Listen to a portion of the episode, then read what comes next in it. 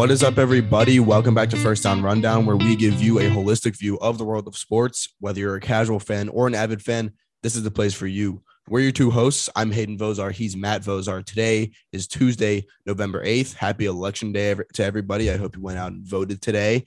I was not able to because I'm in Charlottesville and I didn't get an absentee ballot ballot. So yeah, that kind of sucks. But hey, still thriving here in Charlottesville. It's going to be a good day today on the podcast. We've got NFL and college football today. We've got two NFL topics and then one college football topic. But the college football topic is basically just talking about every single scenario that we can think of with the college football playoff because there was there was a lot of shakeups this past week in the college football world and there was a lot of things that changed what what the college football playoff could be and so now looking into the future we're going to try to basically just delve into every single scenario and, and try to and try to play it out based on you know who's winning their conference championship and who's not going to win their ch- conference championship and what's that's what that's going to do for the college football playoff. It's it's getting to be that time of year where we basically just talk about the college football playoff for half of every single episode because that's yeah, that's how it is at this time of year. So yes, we have NFL as well.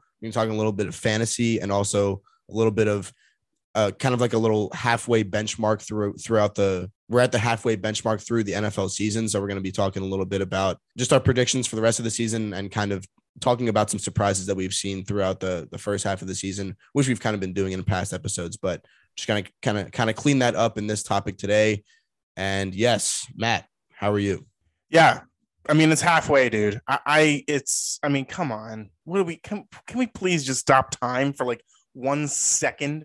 Uh, it's, it's tough. It's tough to cherish the moments, you know, because it feels like the NFL season just started. Now it does feel like a lot has, ha- a lot has happened, right? And we've been through a lot these last couple months, but but it's we're halfway done now. Obviously, you do have a couple, I guess, a month and a half almost of playoff, you know, which kind of goes into obviously January and February. So there's there's more to the season than like this being the halfway date of this of the you know halfway date being done with the season, but just for the regular season purposes, it's you know we're halfway there. We got half to go. So it's time to start cherishing the moments that we do have because we know that too, we got Thanksgiving coming up, we got Christmas coming up. So the holidays are going to get into this too. And you're going to blink and it's going to be the playoffs time, uh, which is obviously very exciting and something that because we're kind of halfway through the season now, we wanted to do a little bit of, you know, right. Who, what teams have been surprising? What teams have been not surprising? What teams do we think are going to make the playoffs based on the results thus far halfway through the season? And then what teams do we think you know could could possibly make it you know make a run? So uh so with that being said hayden just introduce the first topic. We can get started. All right. Yeah. So moving into nfl so we're officially halfway through the nfl season like we said and that makes it the perfect time now to look at the, the our preseason predictions as well as make our predictions for the rest of the season. And we're going to kind of go through division winners, playoff contenders, as well as our picks to win the Super Bowl. Pretty much everything right now, because again, we're this is kind of a benchmark through the the regular season.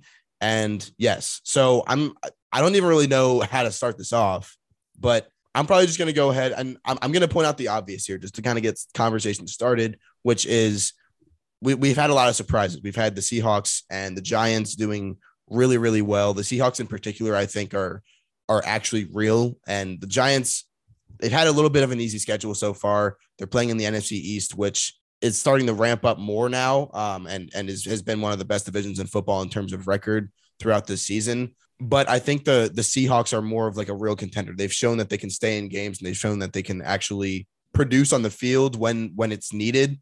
It's not just kind of one of those teams that like gets by and takes an early lead and kind of just coasts throughout the rest of the game. They've had a lot of close games and they've had a lot of games where if the other team scores a lot of points, they score a lot of points as well. They had that one game against, I think it was, it wasn't Arizona. They played, I think they played Arizona this past week, but oh, dude, I, I can't remember who it was who it was against, but they it was like forty three to forty or something like that. It was it was the Lions. I think they won forty eight yeah. to forty five or something like that. Yeah. Yeah, right. So like they've they've shown that they can keep up with teams and if their defense isn't playing well, their offense is going to play well. And so, and I mean, their offense has honestly been the the highlight of the team, really. But because uh, that defense is still kind of shaken up and and causes too many penalties and whatnot. But right, I mean, the Seahawks and the and the Giants have been mostly the the most surprising teams, and then obviously we had the Jets upset the Bills this past week, which the Jets have been kind of iffy throughout the season, but then they just somehow beat one of the best teams in the league. And it's like, how did that happen? It's just, yeah, it's it's been a really crazy season. It's been really surprising, which, like Matt said, we're already halfway through the season. It kind of sucks to say that, and it's flying by as it usually does. But at the same time, it's been an exciting season. It hasn't been one of those seasons where it's just kind of everything as, as expected. You know, the Rams have been pretty bad. Pretty much the whole NFC West has been really bad, except for the Seahawks, and that's exactly the opposite of what we thought it was going to be. Same with the AFC West. Um, the AFC West is is also one of those divisions where you look at it and you're like, oh, yeah, the, it makes sense that the, that the Chiefs are in the lead, but what happened to the Raiders? What happened to the Chargers? Those those teams were supposed to be good, and they're just not. And so, and the Broncos too.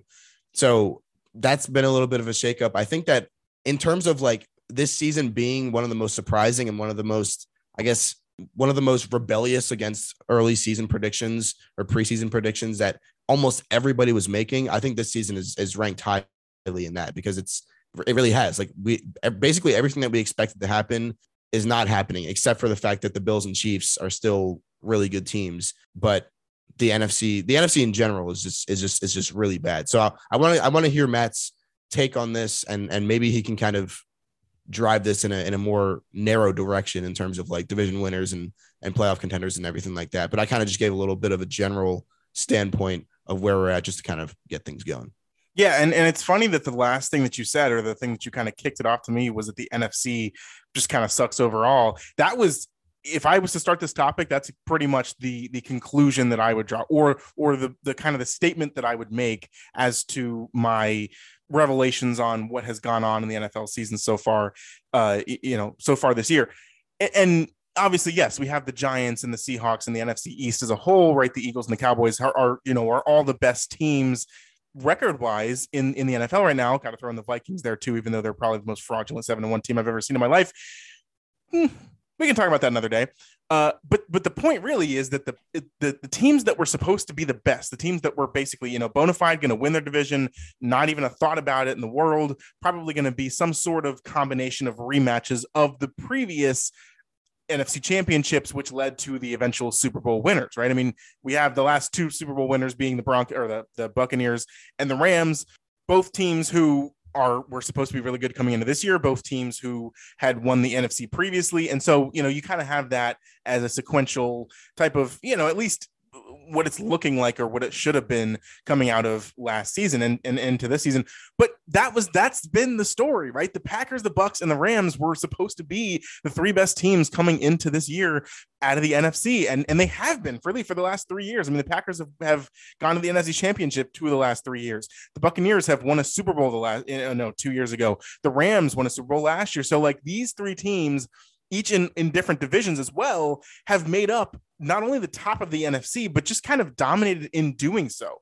So that was the, obviously the, the craziest surprise. And I think the fact that all three of them have been so bad is is really the biggest surprise to me. The fact that all three of them have losing records halfway through the season. We we never would have thought that was possible. Okay, maybe you say, you know, all right, you know, like before the season started, you say, okay, by week nine, one of these teams is gonna have a losing record. One of them is just gonna fall off the rails, and you're just, you know, you'll kind of just end up in a situation where we never saw this coming, but okay, maybe, you know, right. One of these teams is, is really bad this year, but the other two teams are on top of their division and, and they're doing fine cool. I could see that being a thing. But the fact that all three of the powerhouse, you know, extremely favored teams to win their divisions, their respective divisions, are, are all struggling and all have losing records. And and realistically, especially for the Packers and the Rams, completely out of it almost at this point. Like the Vikings are almost going to lock up the the NFC North division like by December, I think, which you know, which is insane to think because they have a basically a five game lead on the Packers and, and you know that whole division. So and then obviously you get to the Rams. Yes, the you know that division I think is a little bit more up in the air. But as Hayden said, the Seahawks have won every way possible. They've beaten divisional opponents. Like they're doing everything that you need to be doing if you're going to win a division, especially a division like the NFC West, which is pretty competitive, right? I mean, you think that obviously the Rams won the Super Bowl last year, right? The, the 49ers have been to two of the last three NFC championships. So they're clearly, you know, very, and obviously you have the addition of Christian McCaffrey. And, and so they're clearly trying to win and, and have a really good team and actually could still make it to Moyes left in the season, but like they have a, a 500 record. And the Seahawks just are coming out of nowhere and, and winning the division right now. So they might actually just take that, right? In which case the Rams and the 49ers 49ers, like, okay, you know, you had some hope coming in here, but it's it's not looking like it so far. Uh, and then obviously the Buccaneers somehow are, are still in first place in the NFC South, despite you know having a losing record right now. They they are essentially tied with the Falcons in terms of record wise, but they have the the tiebreaker over the Falcons because they won the head to head matchup so far. So you know the Buccaneers could I think I think they'll probably still will win the division, especially because we saw kind of a, a vintage Tom Brady led game in eh, you know against the Rams last or you know this past weekend on Sunday. It was it was a bad game overall. There wasn't much scoring. It was pretty sloppy. There were turnovers and to a certain extent too both defenses are really good. So you don't expect this to be an absolute shootout because the buccaneers and rams have two of the best defenses well scoring wise and, and, and yards per play and everything two of the best defenses in the nfl and, and so you kind of match that up together and you end up with you know a pretty low scoring game. But it was funny just because to watch you know to watch how everything unfolded the rams really controlled the whole game. They were winning essentially you know 59 minutes and 45 seconds of that game and only were losing you know after that top tough tough after tom brady throws that last second touchdown. So that's kind of where I'm at with this with this whole situation right now in the NFC at least is the teams that we thought were going to be good are just not. And and and it's not even to a point of where like oh well you know they're they're five and four right? A team will they'll be okay you know to end the season or you know they'll be they'll be able to to, to kind of make things happen here. We've been saying this like oh we'll just wait for the packers to to to turn back on the jets and they'll be fine right? Just wait for the rams like you know their their injuries on the offensive line aren't that bad like they'll be able to win the division. The fact of the matter is the best part about this and and just in you know the NFL and uh, overall when there's just there's always going to be parity in this type of thing is the fact that like these teams are almost beyond repair especially for the Packers and the Rams who are losing their division to better teams who nobody really thought would be able to win those divisions. I think the Buccaneers will end up making the playoffs just because their division is so bad and they might even they might even win that division and get to the playoffs with a losing record right? Because the other teams in the division are so bad right now. So th- that's a, that's obviously a possibility for the for the Buccaneers but like okay if the Buccaneers get to the playoffs with a losing record, sure they they made it, but like how much how much faith do you have in the Buccaneers? Obviously, yes, Tom Brady regards a lot of faith and and everything that he's garnered over the past 20 you know something years that he's been doing this that he can really make anything happen at any time. But if buccaneers have the losing record going into the playoffs or even if they're like nine and eight like how much how, how much faith do you have that in that team to actually really like win a bunch of games and be competing in an NFC championship? I don't think so. So I think the the the great part about this is that the is that the best teams are doing so badly. And not only just, you know, badly like, oh, you know, they might have a, a slightly winning record or they might go 500 on the season. It's the fact that like these teams have losing records and are not on track to make the playoffs even close to remotely. So that's kind of the cool part about the NFL season. And I think that's that's the cool thing is that it's it's a positive. We can look at this as a positive thing for the league teams that we did not think were going to do well are doing well. Teams that we had that were giving no chance to win the divisions actually have a chance to win the division, make a make a playoff appearance, and and, and everything like that. So th- I, I think it it really speaks to the fact that at the end of the day, everyone that's playing in the NFL, you know, they're all professionals, right? They, they, they play that, they do this for a living, they get paid to do it. And like, you're not just going to see a team like the Panthers or the Seahawks or, you know, a team that was really supposed to be, or the Falcons, team that was supposed to have one of the worst records in the NFL just be like, oh yeah, that's going to be our season. Okay, cool guys. Yeah, we'll just we'll just do our best to win four games and that'll be it, right? We'll, we'll be good to go. Like no, like these guys get paid to do this, and and they are professionals and they're competitive, and they only got to this they got, got to this place because they're the best in the world at what they do. And so it really it really goes to show that if you don't have a complete buy-in, and and a lot of it is injury luck too, right? I think that like the Rams and the Packers are definitely very much suffering from injuries, and so if you kind of have a little bit of regression on that sense, yeah, they might have won a couple more games, but like the teams that are putting it together are doing it for a reason and and I love to see that the fact that you know we might be able to have a, a different team come out of here. And so I know that I've kind of talking about the NFC uh, a lot and and we can kind of get into the AFC a little bit kind of I guess now. Um but but that's my my take on it is that it's really good to see a lot of parity now. And even with the NFC East like Hayden mentioned like you know they the NFC East has three of the best teams in the NFC right? I mean, the Eagles and the Cowboys and the Giants have proven to this point that they're just going to keep winning games. They have really good teams. And I think even there, you can say that, hey, if the Eagles and the Cowboys are the two best teams in the NFC, yeah, they're the best. You're, you know, they're in the same division, but like there's at least some parity there. We haven't seen, I mean, obviously the Eagles won the Super Bowl 2017, but like, you know, that was like the whole Carson Wentz thing and Nick Foles. Like they have a different coach, they have a different offensive system, they have a different quarterback, they have different everything. And so it is really does feel like a different team that could actually do something crazy. So I, I really enjoy how the season's gone so far, especially for you know by the fact. And I'm a Packers fan. All right, so if anybody has a reason to be like, oh, I'm you know so mad at how all of the good teams that were supposed to be good are losing, like yeah, it's fine. Like the Packers have been good for a long time. They never ever able to cash in on a Super Bowl. And so hey, here's what you get, Aaron Rodgers, for for taking all your all your all your team's money. Um, we're not going to go a little bit any more deeper on that. so um, I, I, didn't really give, I guess, many of my predictions, but I think Hayden, let's let's kind of get into. You can kind of maybe start it off obviously right we talked about kind of the underdog teams doing well so far you know teams like like the jets and you know and and and the and the Giants and the Seahawks and stuff. Let's let's take a let's take a look now and try to kind of forecast what we think our division winners will look like. We can even just each of us give all of our eight division winners who we think they'll be, and then kind of a little bit maybe just give a little bit of a preview on what we think maybe who could be the who could be in the Super Bowl this year. All right, so well, actually, the one thing that I just wanted to add it on to that segment on teams that were that were surprised about everything like that. It's actually pretty interesting that the East, like basically the whole East Coast, so the AFC East and the AFC North, I mean, sorry, AFC East and the NFC East are actually the two best divisions in football. So like the whole entire East of the NFL is doing really well. The AFC East, they're the only division in football that uh, doesn't have a losing record, doesn't have a team with a with a losing record, and the NFC East, the only team that has a losing record in the in the, in the NFC East is the Commanders at four and five, but they also have the only undefeated team in the league. So it's like it both of those those divisions, AFC East and NFC East, which have not really been very good divisions as a whole in the past are the best divisions in football this year, which is which is really cool to see. So, yes, going into our picks for the playoffs and I, kind of our division winners as well as I mean we've got so we, have got seven teams on each side of of the playoff bracket in in both the AFC and the NFC that make it to the playoffs. Now it used to be eight, as you guys know, a few a few years ago. Wow, a few years ago, it changed to seven. So now there's only one team that gets uh first round bye, and that's the team that wins the the conference, which is actually kind of I, I feel like that's kind of better. We, we've actually had a, many segments in the past talking about if we like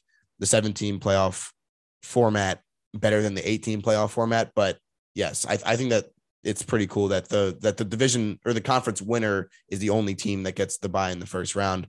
But I think we're probably going to see and and now this is this is this gets a little bit fishy here because and I'm not gonna we're not gonna really get, talk about this much right now. I don't think because it's not for certain, but there are fears around the league that Josh Allen has had has suffered a pretty serious injury on Sunday to his elbow, and there's rumors that he might even need Tommy John surgery, which means that he'll essentially never be the same quarterback again. Like he'll never have the same throw power. He just basically won't be the same again, which is very unfortunate. Hopefully that's not the case, but that's there's been fears about that in the past and or not in the past. There's been fears about that recently, and hopefully it's not the case. But I think that the Bills are probably just keeping everything secret for now, just to just to kind of not get anything going around until it's actually confirmed and true. But yeah, so now that that's happened, like I was gonna say that the Bills are probably gonna win the AFC, but I don't know, dude. I mean, we've got we've got three teams, three division leaders that all have six wins.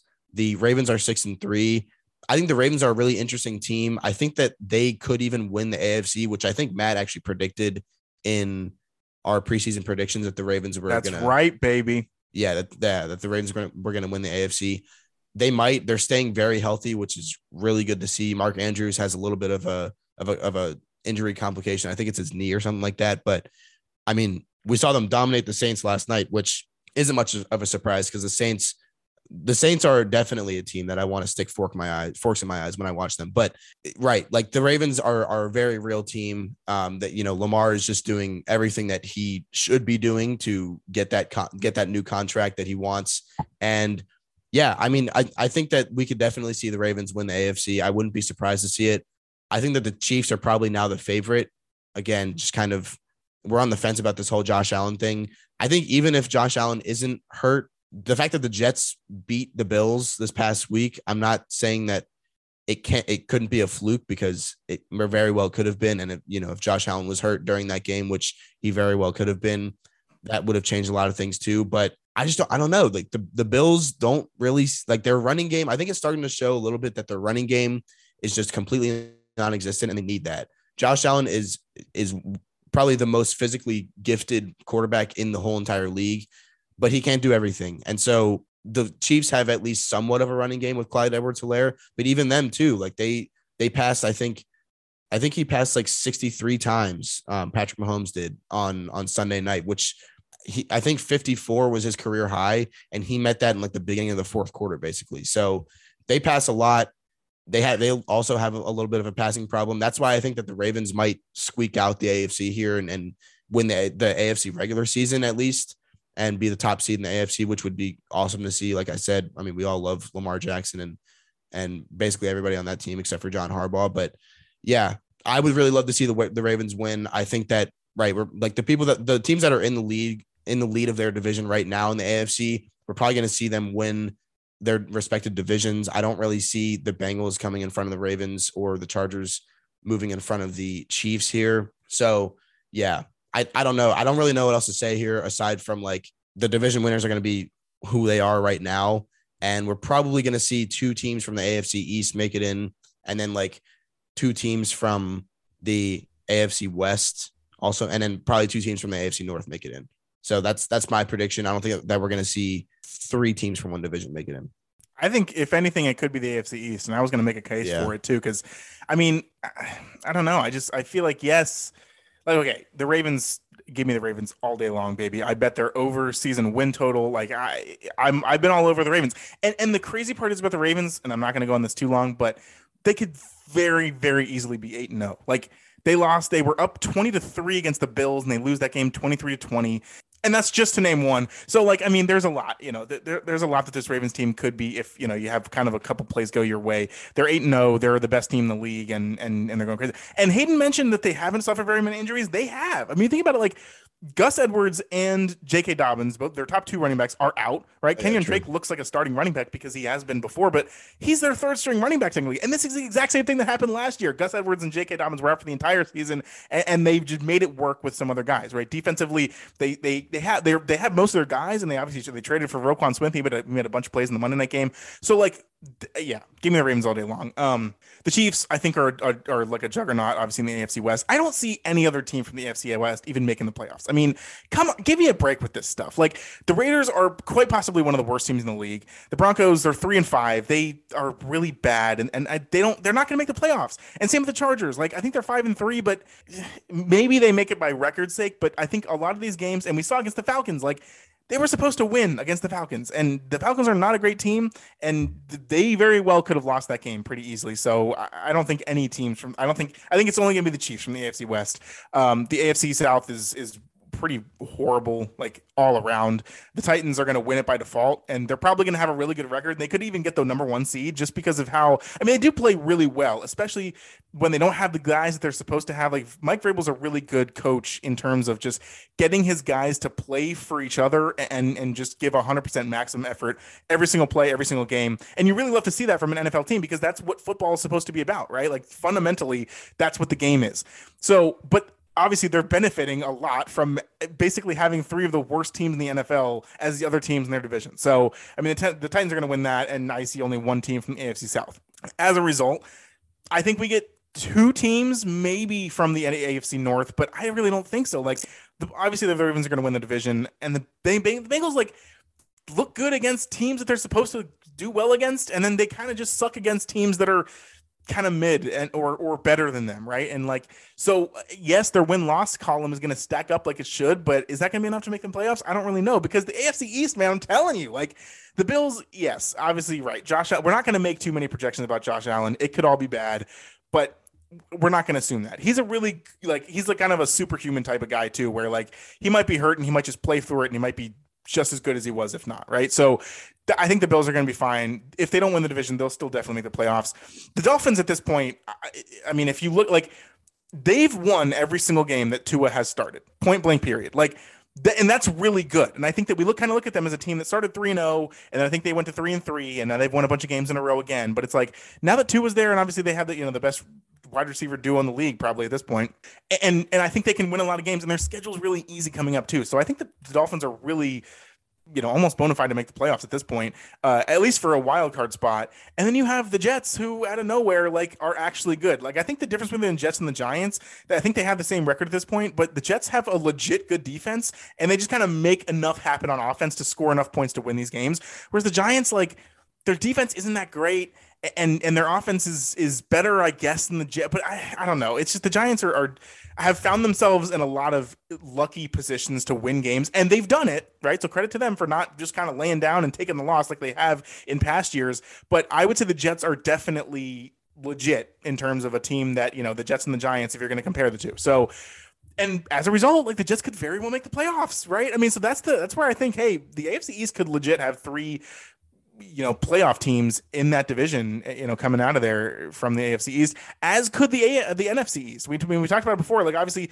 I think the Cowboys and the and the line or the Cowboys and the and the Eagles are, are basically shoo-ins to make the playoffs at this point. Eagles will probably win the division and the Cowboys will make a, a wild card spot. But again depending on what happens in the rest of the league like you know if the 49ers kind of fall off or you know the Packers nobody gets there from the NFC North except except the uh except the Vikings. And basically the NFC South is almost guaranteed it's only one team that's going to make it because they'll probably have losing records, right? It could be three teams from the NFC East as well, as long as the Giants basically just have a winning record going into the playoffs. So it's really interesting how the thing is sorting out. And I think that's kind of where I wanted to get into this a little bit and talk about the fact that you know right it, it's weird because it's just one of those years where we thought oh the afc west was going to be you know the best division in football by far. We could see three potentially teams from that division you know making it to the playoffs where we thought about the nfc east to begin the season as oh the nfc east the bills are going to win and every team's going to have a losing record besides the bills right not the case. I think every team's going to have a winning record, which is you know crazy to say because that's how we thought the AFC West was supposed to be, right? And then you have the NFC where you know the NFC North is going to be oh the Packers and the Vikings will definitely make it, and then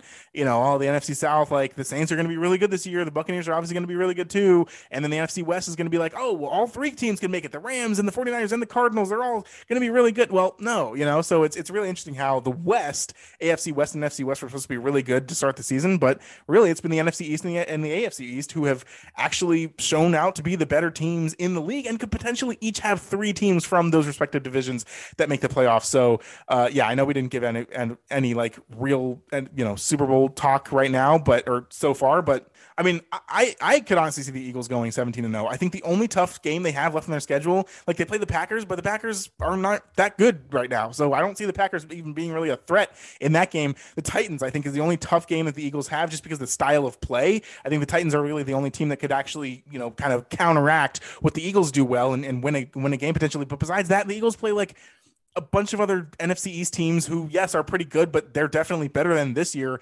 So watch out for the Eagles potentially going 17 0 here. And then obviously we talked about the Ravens. Like, I think they're going to win out. I think they have a really easy schedule remaining. And based on the way that they've played so far, like they've played a bunch of close games, but they've also like kind of given away. I think it was the sad is and I think it's still true to this day, the Ravens have led by 10 or more points in every single one of their games this season.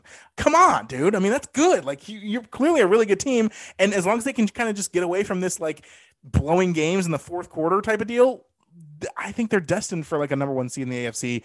And the Chiefs, we're never going to get up on the Chiefs. Like, as much as you know, oh, they had a bad game against the Titans. Like the Chiefs are going to be fine. They're going to be good. Patrick Mahomes and Andy Reid know what they're doing, and they have playoff experience. They have Super Bowl experience. So never count out the Chiefs. I think they're totally a, a, a, very solid pick to get to the Super Bowl again, just because of how much you know they're able to just do with the ball that nobody no other the teams seems to be able to do. So uh, yeah, so that's kind of a m- bunch of mumbo, mumbo jumbo. But I think that was the point with this topic is like let's just throw it all out there, right? Who were we impressed by? Who were we not impressed by? Who do we think has a chance to go to the Super Bowl? Who do we think is you know really was supposed to be good this season as a division who's going to be good now as a division getting teams in the playoffs.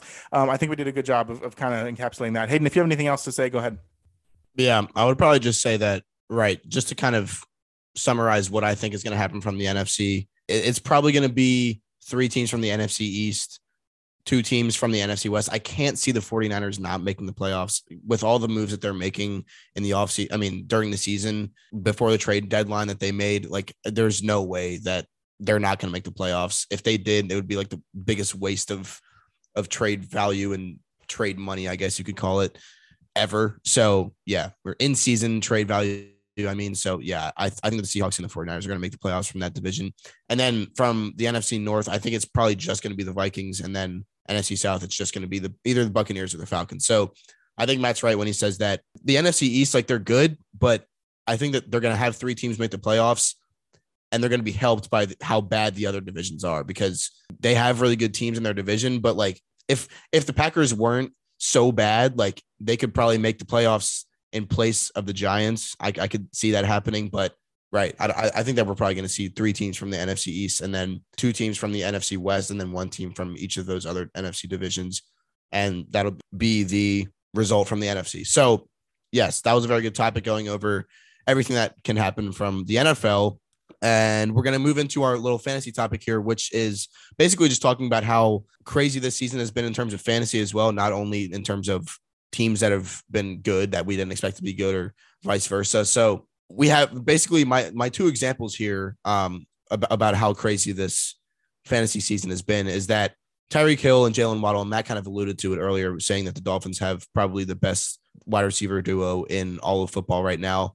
And it's true because Tyreek Hill and Jalen Jalen Waddle are essentially both wide receiver ones at this point for fantasy, and they're on the same team. And it's it's crazy because it's like it's almost one of those things. Well, I mean, you, you could say that any any game that Tua has a good game is going to be a good game for Jalen Waddle and Tyreek Hill, but it's like it's almost amplified. It's like those are the only two receivers that he throws to when he goes off, and it's almost like if he does throw to only those two guys, Mike Gesicki maybe a couple times. If he's targeting both of those guys almost the whole entire game, I'd say probably like 75% of the of the targets are going to either Tyreek Hill or Jalen Waddle. The Dolphins do so well. Like it's it's one of those things where it's it's almost like the opposite of of what other of what you would probably see in like a prototype football team that tries to spread the ball around and, and you know has a good group of wide receivers. These these guys, I mean, these two guys they're good enough to just run around your defense and they're good enough to just be really good by themselves. And so, right, that's kind of the first example of a team that we haven't like we haven't really seen this before where two receivers on the same team are scoring like 20 points consistent on a consistent basis and are basically both wide receiver ones for for fantasy owners this year. Also, there's two rookie running backs, obviously Travis Etienne and Kenneth Walker the third, who have basically taken over their offenses and they're essentially producing running back one numbers consistently since uh you know since their full installation in in their offense which for both guys that was probably about 2 to 3 weeks ago. So right we've we've seen like pretty much three consistent weeks for both of these guys but it's, it's one of those things where it's like well you know three consistent weeks like three straight weeks of scoring 17 plus points is is actually really good for rookie running backs who we didn't really expect to do this at all this season. Kenneth Walker kind of walked into the situation like, you know, obviously Rashad Penny got hurt. And so that wasn't really like Kenneth Walker didn't really take over that offense. He was getting a couple carries with Rashad Penny still in the game, but since Rashad Penny got hurt, which we kind of expected at the beginning of the season, I mean, Rashad Penny is one of those guys that he can't really play like three games before he gets injured. So we kind of expected this, but I didn't expect Kenneth Walker to be this good and to run this hard. I mean, if you watch him run, he runs as hard as anybody else in the league. So hats off to him. But yeah, Travis Etienne, like the Jaguars traded James Robinson. So now Travis Etienne is basically the only guy in that backfield aside from like uh what was his name? It's like Jamal Agnew or something like that. So yeah, I mean, both of these guys have, have just taken over their offenses. They're both rookies and they're both they're both guys that like when you were drafting, if they were on the board way down in in, in the in the late rounds, you took them, but like right. They were they were kind of both expected to be backups or not really backups but like almost running back by committee options early in the season. But now we've seen both of them just kind of alone in their offenses by this point. And those guys that drafted him or picked him up off the waiver wire earlier in the season for whatever reason like those guys are are, are benefiting a lot in their leagues so yeah matt what do you have to say about this? I, I completely agree with everything you said especially eh, the seahawks for, somehow always just seem to get like the best runners of the football. Like not guys who are like, you know, speedy, you know, meso, like guys who are just powerful runners who don't go down on first contact and just take it to the house. Like obviously Marshawn Lynch kind of started this whole thing. He was a beast. He's his nickname is literally beast mode. So, you know, that kind of shows you how that goes there.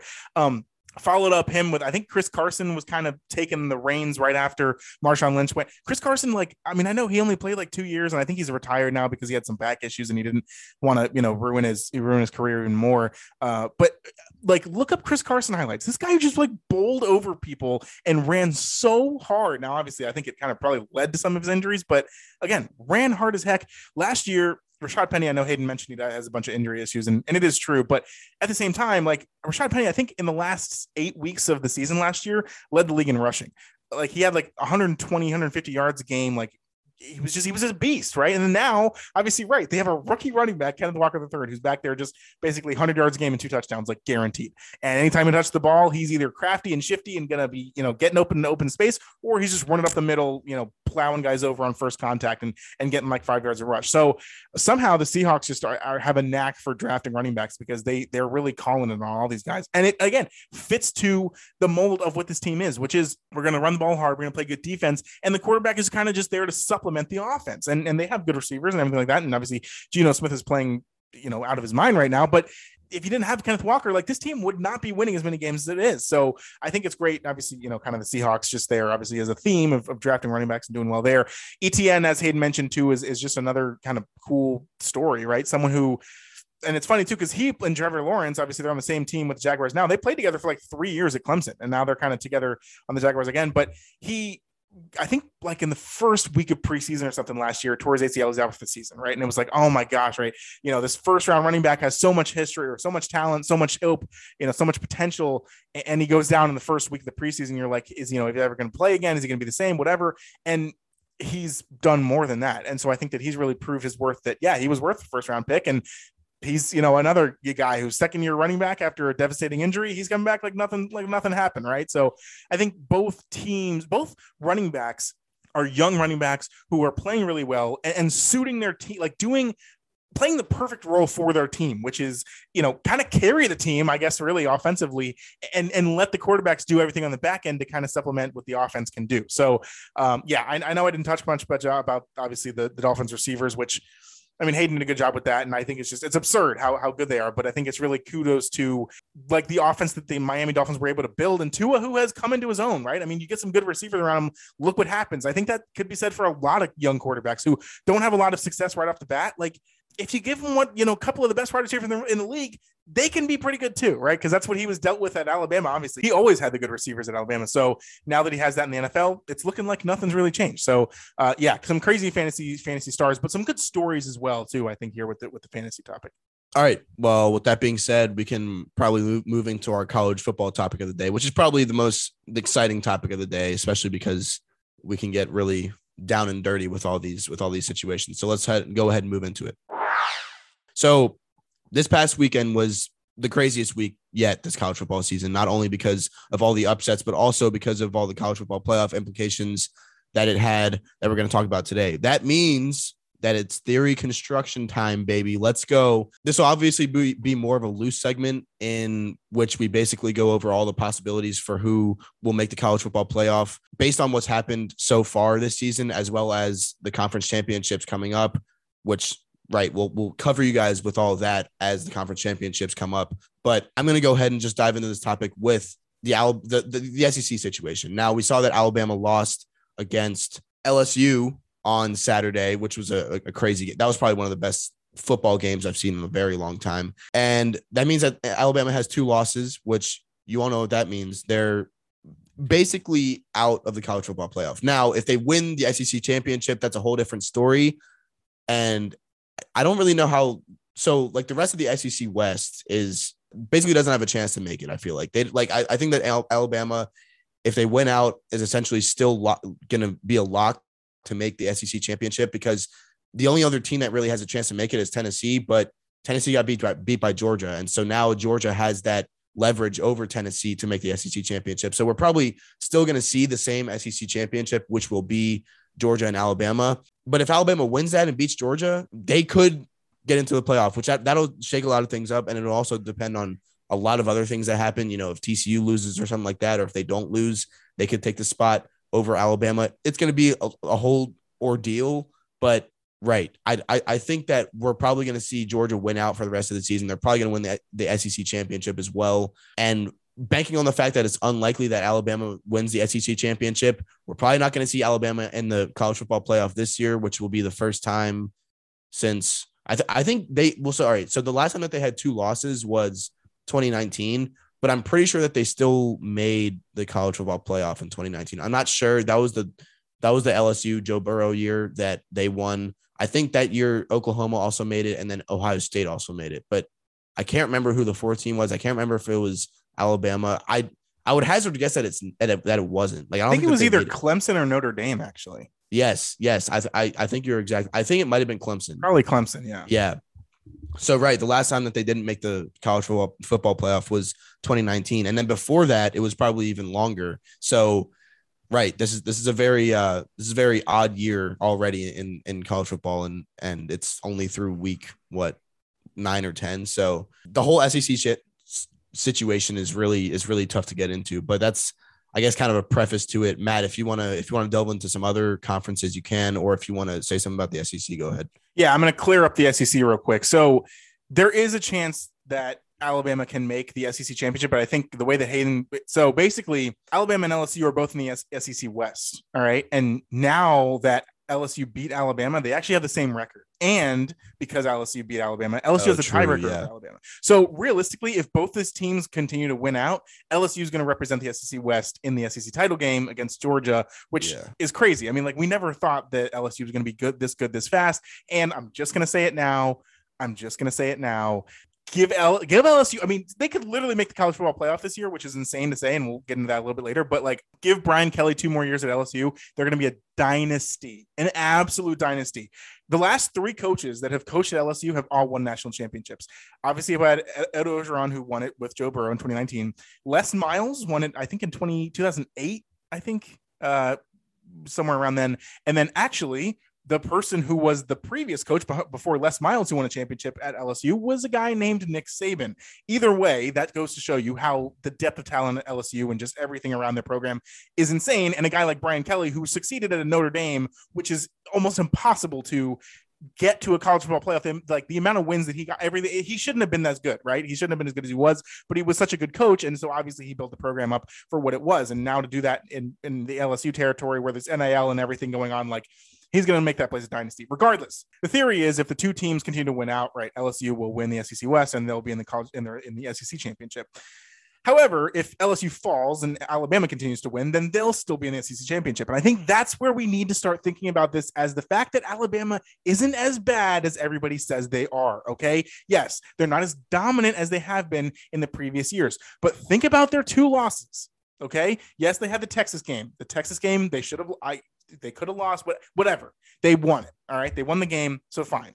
The other two losses were a last second field goal against Tennessee, who they, I mean, 49 yarder or whatever, easily could have won that game. Right. And then LSU, who they're in overtime. Alabama scores immediately. LSU then scores and goes for two.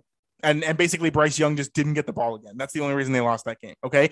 And where are those two teams? Hmm, let's think about it, guys. They're both top 10 teams. All right. So, this whole notion that Alabama is like somehow the dynasty is is ending and Nick Saban's gonna quit and or be fired or whatever because he lost. No, he lost by three, four combined. Okay, he lost two games by four combined points, both of them to top ten teams in the SEC. Come on, dude. So we think about this as like this whole. It, forget about it. All right. So leave me with the talk about you know Alabama being being done. Those are their two losses. Easily could be nine and zero. Okay, so that's the other thing too. Is like if the bounces go their way in both of those games, similar what happened in the Texas game, like okay, they could have lost the Texas game, but they won the Texas game. Well, they lost the Tennessee and the LSU game, but they easily could have won those games too.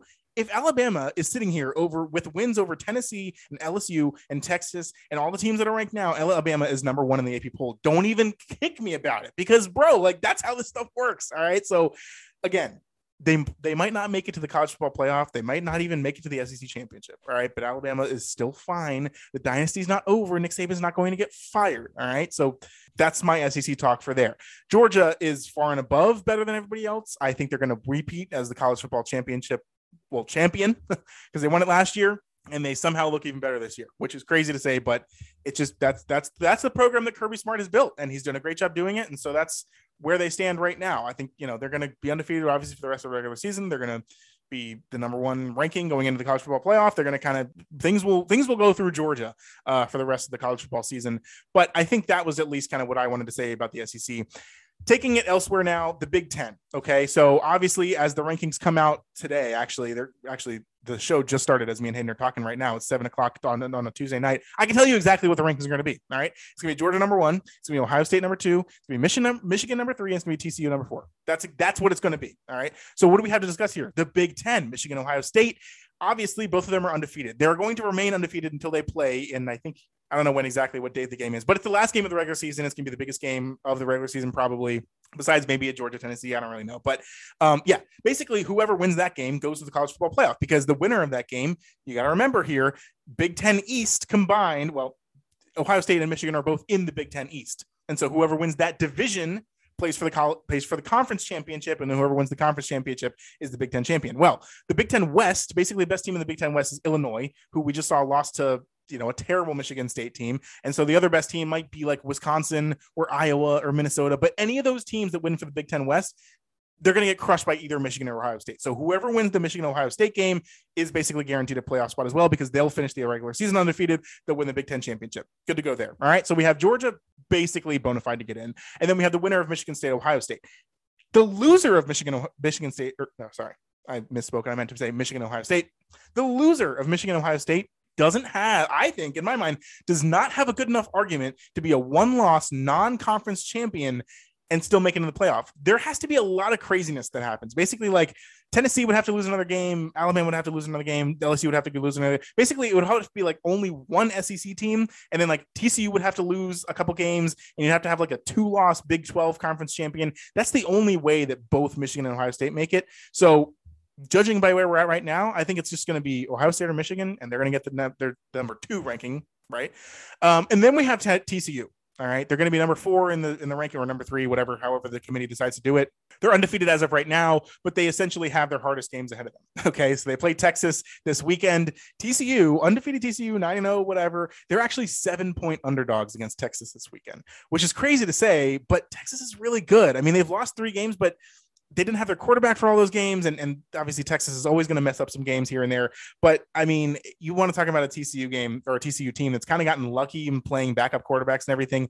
They're going to meet their maker. They're going to meet their maker this week uh, in in Austin. So that's going to be a really good game, probably the best game of the weekend, honestly.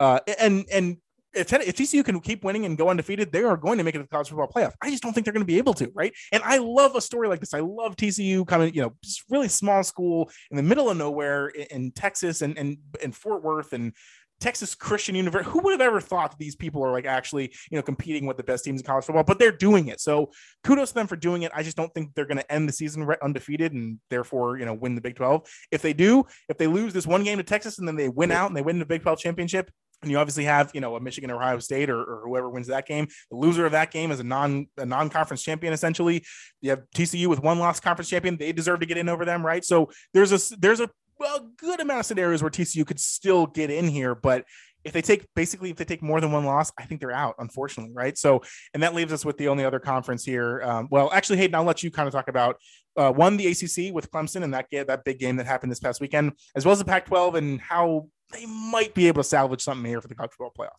Yeah. So essentially, I'm going to talk about the ACC first, and that was that was probably one of the biggest shakeups this this weekend was Clemson losing because we've talked about it before on this podcast. If Clemson were to win out, they they would have to get into the into the college football playoff, which we expected them to do we didn't expect them to, to lose to a Notre Dame team. Yeah, who, that, that was totally my bad because I I was on here like week after week being like, yep, just yeah, pencil in Clemson, pencil yeah. in Clemson. And it's like, of course, as like a five point favorite again, they just lose by like 30 points. And it's like, all right, well, that's of course what was gonna happen. Yeah, it's and uh, okay, and like I don't think that you're that much at fault for saying that because right. We like everybody wrote Notre Dame off at the beginning of the season when they started out 0 and 2 and they were I think five and three coming into this and coming into this game and somehow won it against Clemson. Right. I mean, like Clemson, Clemson still should have won that game, but Notre Dame showing that right their early season struggles were things of the past, and they're they've actually I mean they've been on a what six to one tear since since they lost those first two games. So it's or six and one tear uh, since they lost those first two games. So yeah, like with Clemson losing that, we're probably not going to see any other any other teams here. I and again that Clemson's uh, one of those other div- or conferences where they have the two divisions and it's the coastal and the Atlantic division. And so like Clemson's in the Atlantic, right? And then in the coastal, it's like the best team is like NC State, right? No, it's going to be UNC. So NC State's also in the Atlantic with Clemson. UNC is is I mean they've they're eight and one, right? Or the seven and one or whatever. They've won all their games. They're going to represent the other side. So it's basically me Right. Clemson USC or Clemson UNC in the ACC championship. Yeah, exactly. And then which, well, I, actually I don't even know. Like I was gonna say we'll start, we'll probably see Clemson win that, but UNC could actually Y- Pull it yeah, that's that's the one point that I heard had here about Yeah. the at the ACC. I'm not gonna don't don't mean to cut you off too bad, Hayden, but like UNC has one loss, okay, and their Yeah. loss is to Notre Dame, who clearly is a pretty good team now. They you know beat up on Clemson, uh, so that's their one loss. And realistically, here, like if there's a ton of carnage. And you, UNC, I think, is ranked like number 15 right now. Like they're so far down in the rankings, and they're a one-loss team. If they win out and they beat Clemson handily in the ACC championship, and then you have like TCU loses two games, Michigan, Ohio State loser, you know, looks looks bad and isn't a conference champion. Like Pac-12 beats up on itself, and you're thinking about like who's gonna, you know, be kind of a you know a conference champion who only has one or two losses, like to look really good as a, as representing the conference college football playoff. UNC could actually do this, and their offense is Yeah. capable. Drake Maye is a beast. So yeah, Hayden, go ahead. But but Dude. that's kind of what I want to say is look out for UNC here. Yeah, I well, I actually saw UNC play this past weekend. They played UVA at UVA, and they only won by three. Like we and UVA, let's just say again, we've we've said this in the past, but like UVA this season has not been the best team, but we still gave UNC a run for their money. That UNC offense, like I I really wish they would have had.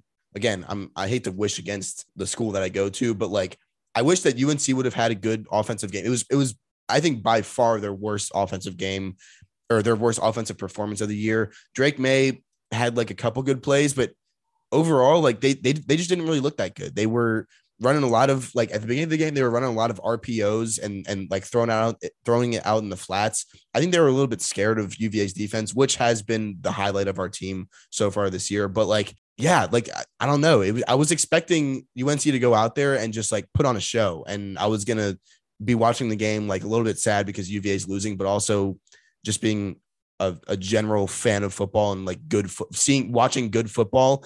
I was I was excited to see Drake Maye go out there and and perform, but they didn't really do that well. And and and again, it's you know pretty big kudos to the the UVA defense for for causing that to happen. But they only beat UVA by three points. They beat us 31 to 28. It wasn't a big win. I don't know how they're going to fare the rest of the season, but like Matt said, it, it would actually be really cool to see them possibly make the college football playoff. But again, that's going to be something that we have to talk about later when we see more teams lose, you know, more top teams lose. Like if if TCU loses or something, like it, would- it would have to be some, one of those situations where like TCU loses and they somehow lose their conference championship as well or something like that. So it's like, or that if they lose in the conference championship, there's they're a one loss team and they lo- they lost the, the conference championship, but then UNC is a one loss team who wins the conference championship. Like that could be a scenario where UNC gets in. So yeah, I think that the ACC is is probably like pretty well out of it. Um, the only chance that they have of of getting a team in really now is is maybe the conference champion. But yeah, it it really depends on on everything that happens with other uh, conferences. I think that the Pac-12 is kind of the same. It's kind of in the same boat. They're going to have teams like Oregon and UCLA and USC. Like those are the top three teams from the Pac-12 that have a chance of making it in. And the Pac-12 is is not a divisional conference, so you just have the, the best, the two best teams from the Pac-12 who play each other in the conference championship. But like we always say, the the Pac-12 always beats up on each other. I don't think that we're gonna have a team make it in. We we might have like Oregon squeeze in at four. Basically, if they win out and they win the conference championship as well, I think that they'll probably make it. I, well, they're they're they only have one loss, right? And it, that's against Georgia. Yeah, that's it. Yeah, and so it's like- they've scored like basically ever since the game. They've I think outscored their opponents by like twenty something points a game, and they've scored over mm-hmm. forty points in every single game since then. Like Yeah. they're they're dominant right now, but it's like they're not getting any credit for it because everything like the only thing that everyone remembers is just that Georgia lost at the beginning of the season. Yeah, exactly. And but again, like when the college football playoff committee sits down in December, like they're they're gonna they're gonna see, okay, well, like they're gonna be the ones to notice that Oregon only has one loss against Georgia. And if they win the conference, if they win their conference championship, I think I think if if Oregon does win their conference championship, they yeah, like just based on resume in terms of like how they've won and who they've won against or who they've lost against, they're they've got to be in the college football playoff. And and theoretically, I mean, right? We talked about Georgia at the beginning. Like they already won the SEC East. They're going to win the SEC championship. They're going to go in as number one. Like they're going to be the ultimate dominant team in the entire sport. And if that's Georgia's or if that's Oregon's loss, like that's the best loss that you can possibly have because nobody has even come close to beating this Georgia team. So you're just another one, you know, kind of on the totem pole there. Uh, so yeah, I think Oregon could possibly do it. But again, you're kind of going to need some carnage here. I'm going to leave you with this, Hayden. The ultimate destruction theory, SEC bias. All right. Let's say that you know Clemson USC or sorry, Clemson UNC they play in the conference championship and Clemson wins but it's like uh you know they they they lost to Notre Dame they're not going to be good enough. Okay fine. So Clemson doesn't make it. Michigan USC mm, oh, sorry Michigan why do I keep saying USC for everything? I meant Michigan Ohio State. They play Ohio State wins they win out and they win the conference champion. Michigan or Ohio State you know you're in the college football playoff. All right cool now what do we have? Well, we have TCU. Oh my god, TCU loses at Texas. Dang it. We had we had so much hope for TCU. They didn't do it. Okay, so now we got a two-loss Big 12 champion. Oh, what, what about the Pac-12? Oh, well, US uh, Well, I mean, you still have to Oregon has to play Utah at Oregon. And we know what happens whenever Utah plays Oregon. Utah just beats the crap out of Oregon. So all that we just said about Oregon scoring 40 points a game and beating their opponents by 20 points a game, well, Tori, but Utah is going to probably go in and Oregon and beat them. Okay, well, now what do we have? Well, USC is going to play US, UCLA in a couple weeks here, and UCLA, oh, but but USC is going to lose because UCLA is too good. Well, okay, now you have a one loss UCLA team, but they're going to play Oregon in the Pac 12 championship, but Oregon already beat them this year. They crushed them so bad. And so Oregon's going to win again. And now we have, oh my gosh, Oregon's a two loss Pac 12 champion. What do we have left here, folks? Well, you know, we have. We have Georgia who won the SEC East and they're representing the SEC East in the SEC championship. Um, and then uh, what is uh, oh LSU LSU has to play Texas A&M. LSU loses to Texas A&M. Oh my gosh, no! What does that mean? Alabama, you just went out. You went out. You got two lot. Okay, so Alabama represents the SEC West in in the in the SEC championship. And then and then what do we have here? Alabama needs their revenge against Georgia from last year's college football championship game, and Bryce Young pulls a crazy game out of his butt. And the Alabama, so Alabama wins the SEC a two loss Alabama team, who their only two losses are to Tennessee and, and LSU, two other top 10 teams. And Alabama wins the SEC championship. And you can't leave, left, leave Georgia out, right? Because they only lost in the SEC championship and they've won all the other games in the schedule. They're the best team in the college football. Okay, so you have to have Alabama and Tennessee in, and now you have Ohio State. And then wait, so we need we need one more team. Wait, so we need one more team. Alabama's SEC champion. They won their they won the best conference in the entire in the entire country, right? Well, who did Alabama lose to?